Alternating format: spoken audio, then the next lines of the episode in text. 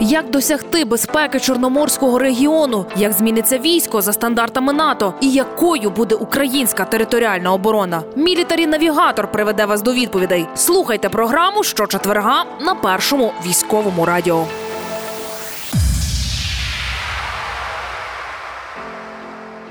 Вітаю, друзі! Програма Мілітарі Навігатор в ефірі. Найближчі півгодини з вами проведу я Ірина Зінчук і наш гість, командувач десантно-штурмових військ Збройних сил України, генерал-лейтенант Євген Мойсюк. Доброго дня.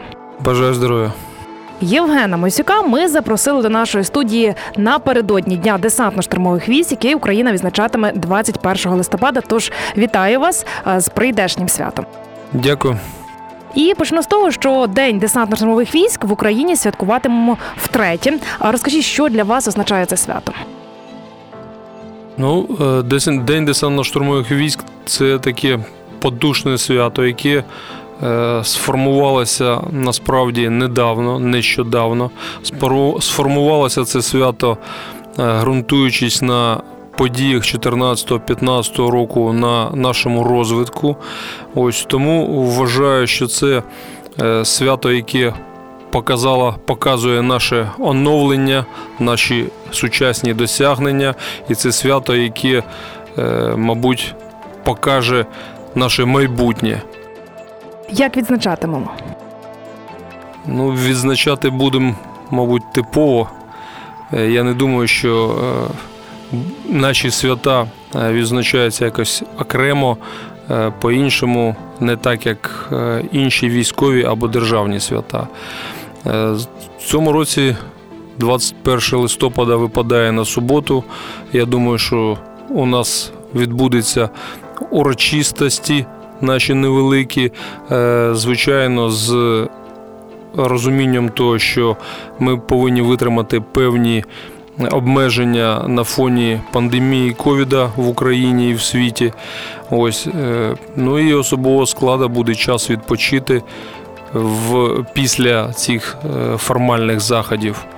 І строковиків, і контрактників, ну звісно, офіцерів органу військового управління. Ну і говоритимемо далі про десантно-штурмові війська. Звичайно, що в цьому році пандемія внесла корективи у всі сфери нашого життя. Щодо бойової підготовки десантно-штурмових військ, чи відбулися якісь зміни? Чи щось довелося скорочувати, а можливо щось взагалі змінювати кардинально? Так, деякі заходи е, були перенесені, деякі заходи були відмінені, але ми намагалися організувати таким чином підготовку, щоб знайти баланс е, між е, безпекою наших військовослужбовців, щоб не підвищити рівень захворюваності з одної сторони, а з іншої сторони, ми не можемо відмовитись повністю від заходів бойової підготовки, тому що це буде серйозно впливати на готовність частин, які заходять в операцію об'єднаних сил. Сьогодні на що робиться найбільший акцент в підготовці? Ну е, насправді два акценти. Перший акцент це на індивідуальну підготовку військовослужбовців, і другий це на підготовку колективну, але е, підготовку невеликих підрозділів е, рівня відділення взвод. Який характер у цієї підготовки? Це що можливо якісь новітні засоби враховуєте? Чи берете за досвід інших країн собі за основу? Е, ну насправді е, враховується е, те, що перед нами можуть стояти завдання. Ну, як перед військовими, що стосується окупованих територій, завдання, які стосуються збереження тих ліній розмеження, які зараз вже визначені. Тому у нас два основних напрямки. З одної сторони, це так, ми проходимо оборонну тематику, а з іншої сторони, ми, особливо десантно-штурмові війська, повинні бути готовими. До ведення наступальних дій, до ведення десантно-штурмових дій, до ведення штурмових дій. До цього і готуємось. Друзі, я нагадаю, ви слухаєте програму Мілітарі Навігатор. Мене звати Ірина Зінчук, і сьогодні в нашій студії командувач десантно-штурмових військ Збройних сил України, генерал-лейтенант Євген Мойсюк. Говоримо про десантно-штурмові війська напередодні дня десантно-штурмових військ, який відзначатиметься 21 листопада. Е, зазвичай ми любимо говорити про те, що порівнювати як було раніше, як зараз. І от якщо говорити про 2014 рік, то українські десантники змінилося не лише колір берета, змінилося розуміння сутності навіть десантно-штурмових військ військ. І якщо на вашу думку порівняти десантника 2014 року і десантника 2020 року, наскільки вони відрізняються і наскільки вони схожі? Е, ну, е, певні відмінності є. Е, насправді вони ці відмінності, скажімо так, кристалізували ще в 2014 році, коли остаточно зрозуміло стало і нам, і нашим. Командирам, командувачам, що на той момент високомобільні десантні війська можуть можуть і будуть застосовуватись не тільки в тилу противника. Е, якби внутрішнє розуміння е, було, але 14-15 рік це тільки підтвердило. І наразі наша назва десантно-штурмові війська, вона е, фактично ну, якби формалізувала, узаконила оцей широкий спектр завдань, які можуть покладатись на наші війська. У тому числі це було от і в назві, і в структурі військ враховано. Рівень підготовки, рівень забезпеченості, рівень техніки, обладнання. Наскільки все це змінилося? Е, що стосується рівня підготовки, він однозначно вищий, ніж е, той, що був до війни. Е, це, Це відбулося перш за все завдяки цілковитому розумінню, що ми не просто проводимо якісь там заняття, тренування, така собі дитяча войнушка. Ні. Е, розуміють військовослужбовці всіх категорій, що це відбувається справжнє навчання, підготовка до бою, до бойових дій. Ось тому. Е, тому і е, якість підготовки також суттєво підвищилась. Що стосується озброєння військової техніки, то на початку війни більшість, переважна більшість військових частин Збройних сил вступала в війну ну, з відверто непідготовленим озброєнням, озброєнням, яке роками знаходилось на е, довготривалому зберіганні, в деяких частинах на короткотривалому зберіганні. Ось. Е, тому і виконання завдань від цього страждало. Зараз наразі так, ми не маємо тих темпів переозброєння, які ми очікували, і до цієї переочікуємо, очікуємо. Але та техніка, яка у нас є в наяві, вона зараз е, в нормальному боєздатному стані готова до застосування. Це також суттєва різниця між тим, що було, і тим, що зараз наразі є. А можливо, що в такого в планах, е, що хотілося б отримати, що би хотілося, щоб поставили на озброєння? Можливо, якась хотілося. мрія. Ну, мрія. Це не мрія, це е, це фактично просто реальна нагальна потреба. Так, мені б хотілося б, щоб ми е, оновили наше основне озброєння, яке є зараз. Наразі в військових частинах це БТР 80 80 основне озброєння. Є Зараз альтернатива є заміна цим БТРам умовно, і БТР-3ДА, і БТР-4. Ось і потихеньку, от, на жаль, якраз потихеньку йде переозброєння. А хотілося, щоб воно йшло в рази швидше. В ефірах армія ФАМ ми неодноразово розповідали, що у 2019 році е, спецтехноекспорт виконав контракт з поставки для збройних сил України парашутних систем спеціального призначення та керованих систем десантування вантажів Airborne System North America. Е, чи прижилися іноземні новинки в лавах ДШВ? Е, ну я не можу сказати, прижилися чи не прижилися. Насправді їх невелика кількість. Це е, дві системи двох типів е, для десантування особового складу і дві системи для десантування вантажів. Всі ці системи зараз проходять у нас. Піддослідну експлуатацію, по висновкам якої і буде остаточно прийнято якесь серйозне рішення. Ось разом з тим. Разом з тим, я розумію, що потреба в всіх засобах є серйозна, у тому числі засобах точного десантування. Ось е, фірма, яка поставила нам це озброєння, дуже досвідчена. Вона там. По-моєму, більше ніж 100 років чи близько 100 років у неї досвід виробництва цих систем. Ось з одної сторони, але з іншої сторони, у нас іноді виникають певні складнощі, і ми в ході експлуатації працюємо над тим, щоб точність десантування по-справжньому відповідала е, заявленому. Були деякі там промахи. Ось. А з іншої сторони, мені б хотілося б, звичайно, щоб виробництво таких систем відбувалася б в Україні. І Я думаю, що це було б і дешевше з однієї сторони, ну з іншої сторони, це всі ті позитивні моменти, які е, дає виробництво України для нашої економіки. Як відгукується особовий склад про ці парашутні системи? Позитивно, звичайно. Е, Наприклад, людські парашути, вони взагалі ну, в порівнянні з тим, що у нас було, це просто ну, якби Жигулі і Мерседес, от на такому приблизно рівні. Е, Парашутні системи, ці інтрудери і хай-фай, е, це системи, які використовуються для десантування. Е, Вони е, достатньо універсальні, вони дозволяють здійснювати стрибки з парашутом з літальних апаратів з е, різної висоти, а що головне, е, в різний спосіб розкриття парашуту. Ось це дуже зручно, ну, універсально. Можна під задачу підлаштуватись і під, під рівень підготовленості особового складу також підлаштуватись. Але сьогодні, от не всі частини ще можуть таким от зараз похвалитися. Ні, не всі. Далеко не Їх невелика кількість, я ще раз кажу, вони проходять тільки під дослідну експлуатацію у нас.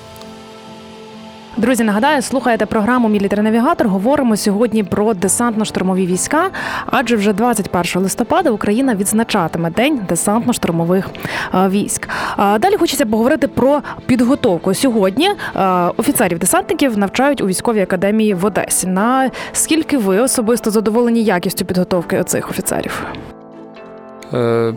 Мене задовільняє якість підготовки офіцерів, які закінчують військову академію міста Одеси. Звичайно, що завжди хочеться більшого, кращого, і ми над цим працюємо.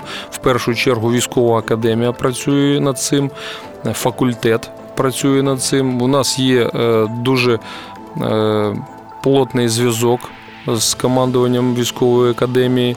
Е, Ми обговорюємо питання ті, які потрібні для нас, які я особисто і командири військових частин комбати вважають, що потрібно підтягнути, і вони над цим працюють.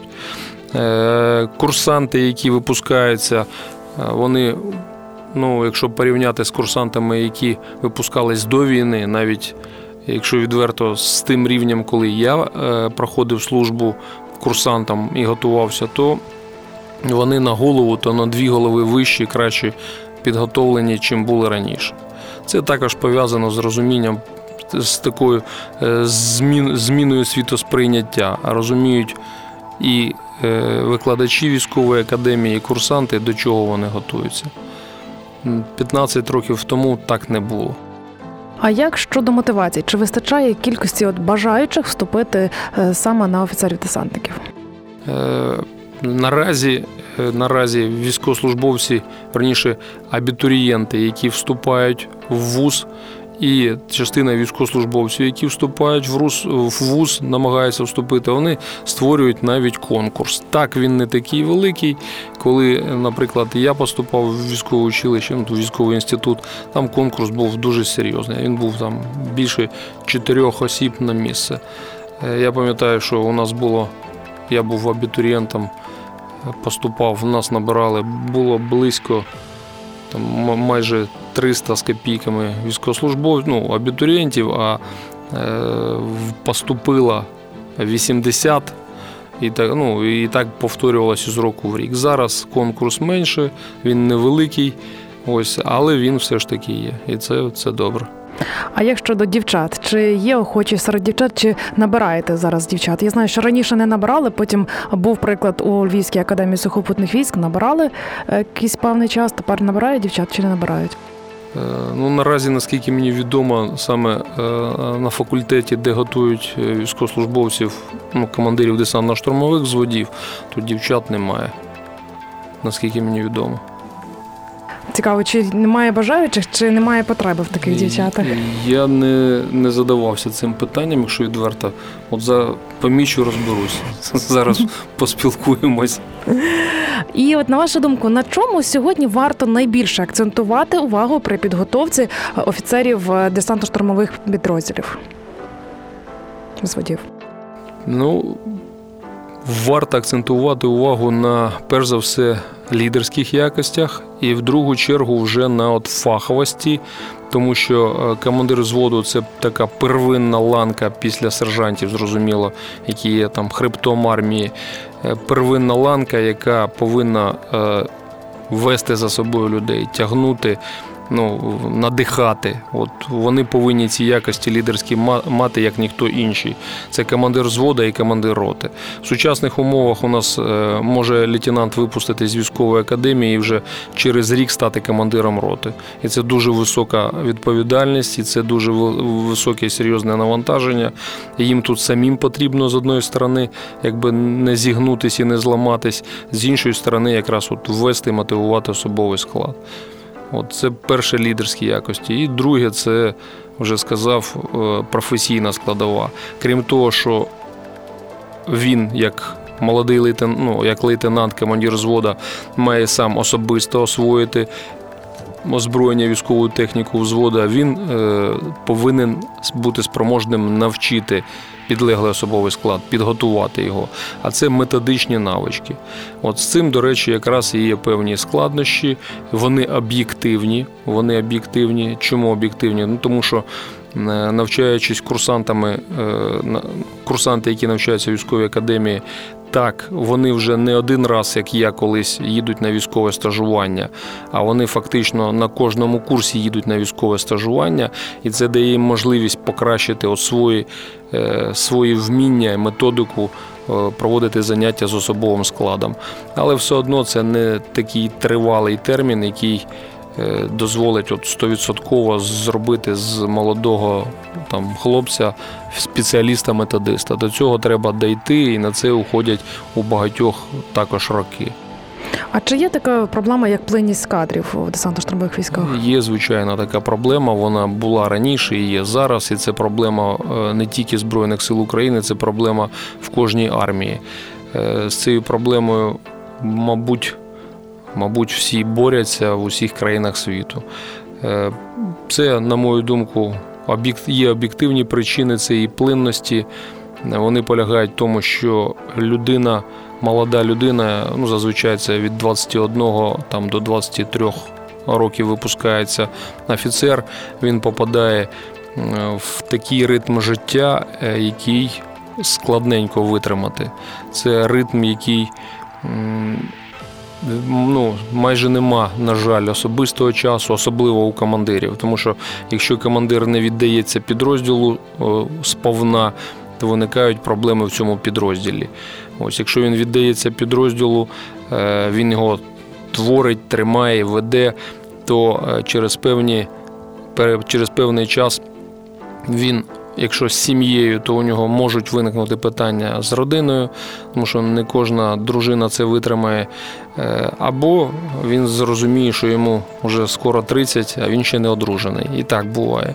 Ось і тому не всі офіцери підписують другий контракт після, от, після перших п'яти років. І я з цим також стикався з такими офіцерами, з багатьма дуже перспективними офіцерами розмовляв. Намагався переконати служити, але ну, на той момент вони зробили свій вибір. Можливо, через певний час е, ця ситуація зміниться, і вони або захотять далі служити, або, або можливо, якось поміняється ритм в нашій армії і буде менше плинність. Ну, в друге я майже не вірю. На вашу думку, вже з власного досвіду, от як віднайти такий баланс, щоб і офіцер був хороший як офіцер і професійний, але і сім'ю не втратив? От як знайти цей баланс? Може, ви порадите? Я не знаю, цей баланс знайти, мабуть, неможливо. Ні, знайти можливо. Е, чому кажу можливо? Тут е, питання ж не тільки в офіцері, а питання от якраз от в другій половині. Тобто, наскільки його родина, перш за все, дружина, е, готова з ним іти поруч, терпіти. От дружина офіцера, моє розуміння, це от дійсно справжня робота. І не всі з цією роботою справляються. От в цьому проблема.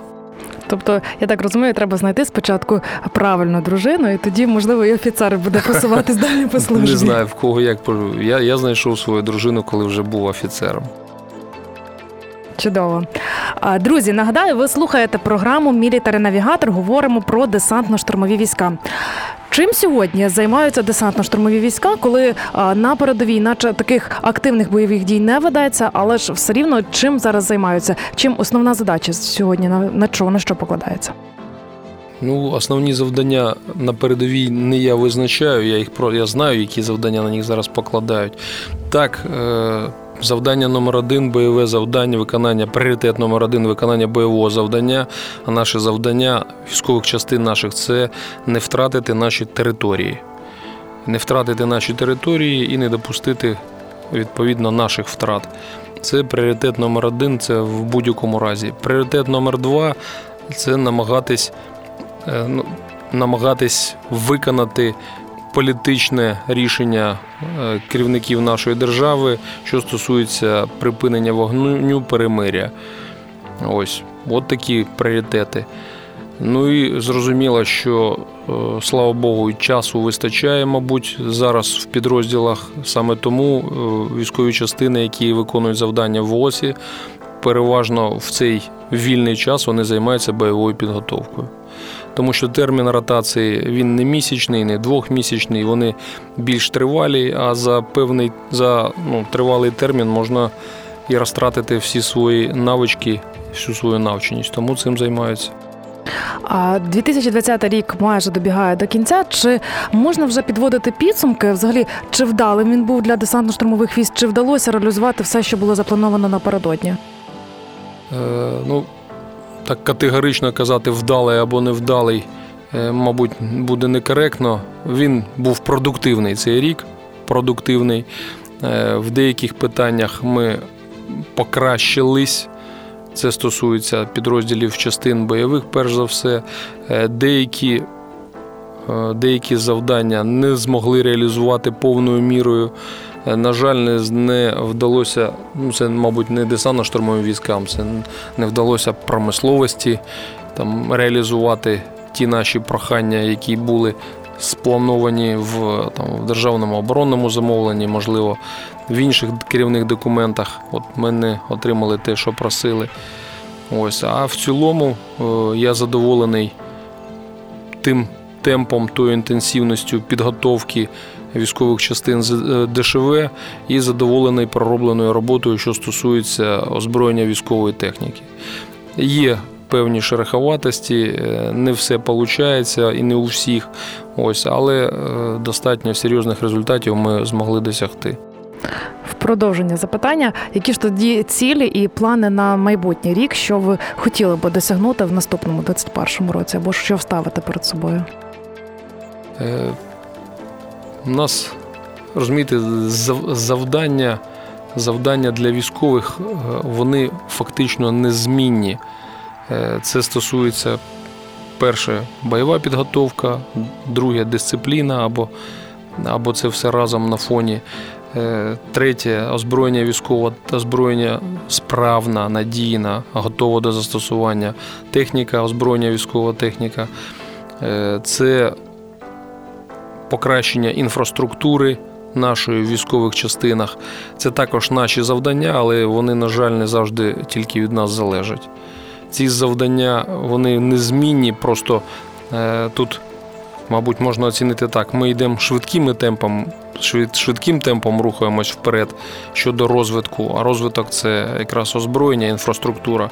І при цьому на високому рівні підтримуємо рівень навченості, бойова підготовка, чи ми йдемо маленькими темпами щодо розвитку і там, не дай Бог, опустимо планку бойової підготовки. То по бойовій підготовці у нас е, високий рівень підтримується, мене це задовільняє. Щодо розвитку, ми йдемо таким середнім темпом, можливо, трошечки навіть ближче до низького. Ось, але це не все від ДШВ залежить. Щодо стандартів НАТО, ми багато говоримо, як от вони впроваджуються в підрозділах десантно-штурмових військ. Чи на достатньому рівні? Стандарти НАТО. Е, я вже, мабуть, не один раз висловлювався, що насправді е, натовські стандарти вони е, мають ну, в більшості, переважній більшості громадян, це якийсь такий дуже великий, не зовсім зрозумілий пласт. А для військових для нас це е, конкретні документи, які ми виконуємо. Ну, наприклад, є. Е, документ, який визначає, як відбувається процес прийняття рішення, то ми до цього стандарту реально фактично прийшли. Е, є структури організаційні, в яких виконуються ці процедури то на стратегічному, на оперативному рівні ми, якщо не остаточно прийшли до цього стандарту, то е, ну, дуже сильно до нього також наблизились. Ось Зараз ми намагаємось на тактичному рівні впровадити якраз ці організаційні структури і на тактичному рівні впровадити процес прийняття рішення. Е, також певні успіхи є, ось, але ще над цим робота триває, тому що е, ну, триває, існує процес, раніше е, термін, який потребує на адаптацію. Насправді не в усіх країнах НАТО і не всі процеси однакові. Ну, Наприклад, е, я вивчав структуру штабу батальйону типову структуру штабу батальйону Сполучених Штатів Америки. І ми якби до цього до цієї структури намагаємось наблизитись. Зараз у нас були спільні навчання з Великою Британією. Ось і на моє здивування, структура їхнього штабу батальйону. Вона, м'яко кажучи, не така, як структура в Сполучених Штатах Америки. І тому говорити однозначно, що от стандарти НАТО вони впроваджені в усіх країнах, ні, це не так. Є от певні те, що я назвав, там процес прийняття рішення, певні е, типові структури там на оперативному рівні, а на тактичному рівні, от у них у всіх по-різному. Якщо не у всіх, то у багатьох. Ось таким чином. Так взагалі кажуть, що жодна з країн не адаптувала всі абсолютно всі стандарти НАТО у своїй країни, всі навіть всі члени НАТО. Тобто, це ну, це, це можливо, можливо, навіть нереально, майже нереально. Ну, мабуть, так і є. Е, мабуть, так і є. Так вони багато десятиліть вже працюють разом, і вони, так би мовити, притираються потрошки і наближаються до того до цього. Тому очікувати, що ми отак, от по одному щелчку по команді прийдемось до якихось е, однотипних структур, ну це буде самообманом. Більше того, я вже кажу, е, повторюсь. Е, структура на тактичному рівні в Сполучених Штатах і в Великій Британії вона відрізняється. Тому тут треба теж робити вибір, як нам зручніше, що ближче до нашого розуміння, до нашої тактики. Мені, до речі, сподобалась думка абсолютно на мою, ну абсолютно вірна е, командира бригади 16-ї десантно-штурмової Великої Британії, який е, сформулював її наступним чином: насправді, щоб бути в НАТО, не потрібно змінювати повністю тактику дій своїх. У вас є свій досвід, ваша тактика. У нас є спільні завдання. А як ми будемо виконувати ці завдання, ваші підрозділи? Ви можете застосовувати свою тактику, це не є проблема. Ось тому я думаю, що варто згадати слова Шевченка про навчайтесь і свого не цурайтесь в цьому випадку. До речі, про своє сьогодні Житомир часто називають столицею ДШВ. Чи погоджуєтеся ви з цим, чи розділяєте цю думку? Ну, всі формальні ознаки столиці. Житомир столиці з ДШВ, він має. Що таке столиця? Це е, місто, місце, де знаходиться Е, головніший орган управління там держави або в нашому випадку роду військ. Тому в цьому випадку ми точно являємось столицею. Орган військового управління командування десантно-штурмових військ знаходиться територіально в Житомирі наразі. Крім цього, в Житомирі знаходиться ряд військових частин потужних, і бойових, і навчальних, які створюють такий дійсно серйозний анклав. Е, і, мабуть, ніяке інше місто в Україні не має такої кількості частин десантно-штурмових військ. От два таких фактора, і вони тільки підтверджують, що Житомир наразі столиця ДШВ. Ну я думаю, слухають нас і в Житомирі, і в інших містах. А можливо, серед наших е, слухачів є люди, які хочуть вступити на контрактну службу, до прикладу, до десантно-штурмових військ, але не знають, чи підійдуть вони для цього роду військ. На вашу думку, якими найголовнішими якостями має володіти людина, яка хоче бути десантником? Ну, перше, це е, сила духу. Це перше і головне. Е, решта ми навчимо, натренуємо, е, людина зможе досягти достатнього рівня для виконання завдань в складі підрозділу. Ось ну до сили духу треба, мабуть, додати ще фізичний стан. Мається на увазі не загальна, ну не загальна фізична підготовка, а людина, щоб була по медичним показникам готова до цих серйозних навантажень, перш за все, фізичних, психологічних. От внутрішнє бажання, фізичний стан з медичної точки зору це основні передумови для того, щоб стати десантником. Ось. Що стосується, е, сумніваються люди, там, може, хтось передумав, хтось прийшов і зрозумів, що він це не його, це, йому це не подобається або він не потягне, е, то наразі дійсно існує така проблема. Вона поки не вирішена. Ця проблема. Маю надію, що десь десь е, буде це питання залагоджено. В чому суть проблеми?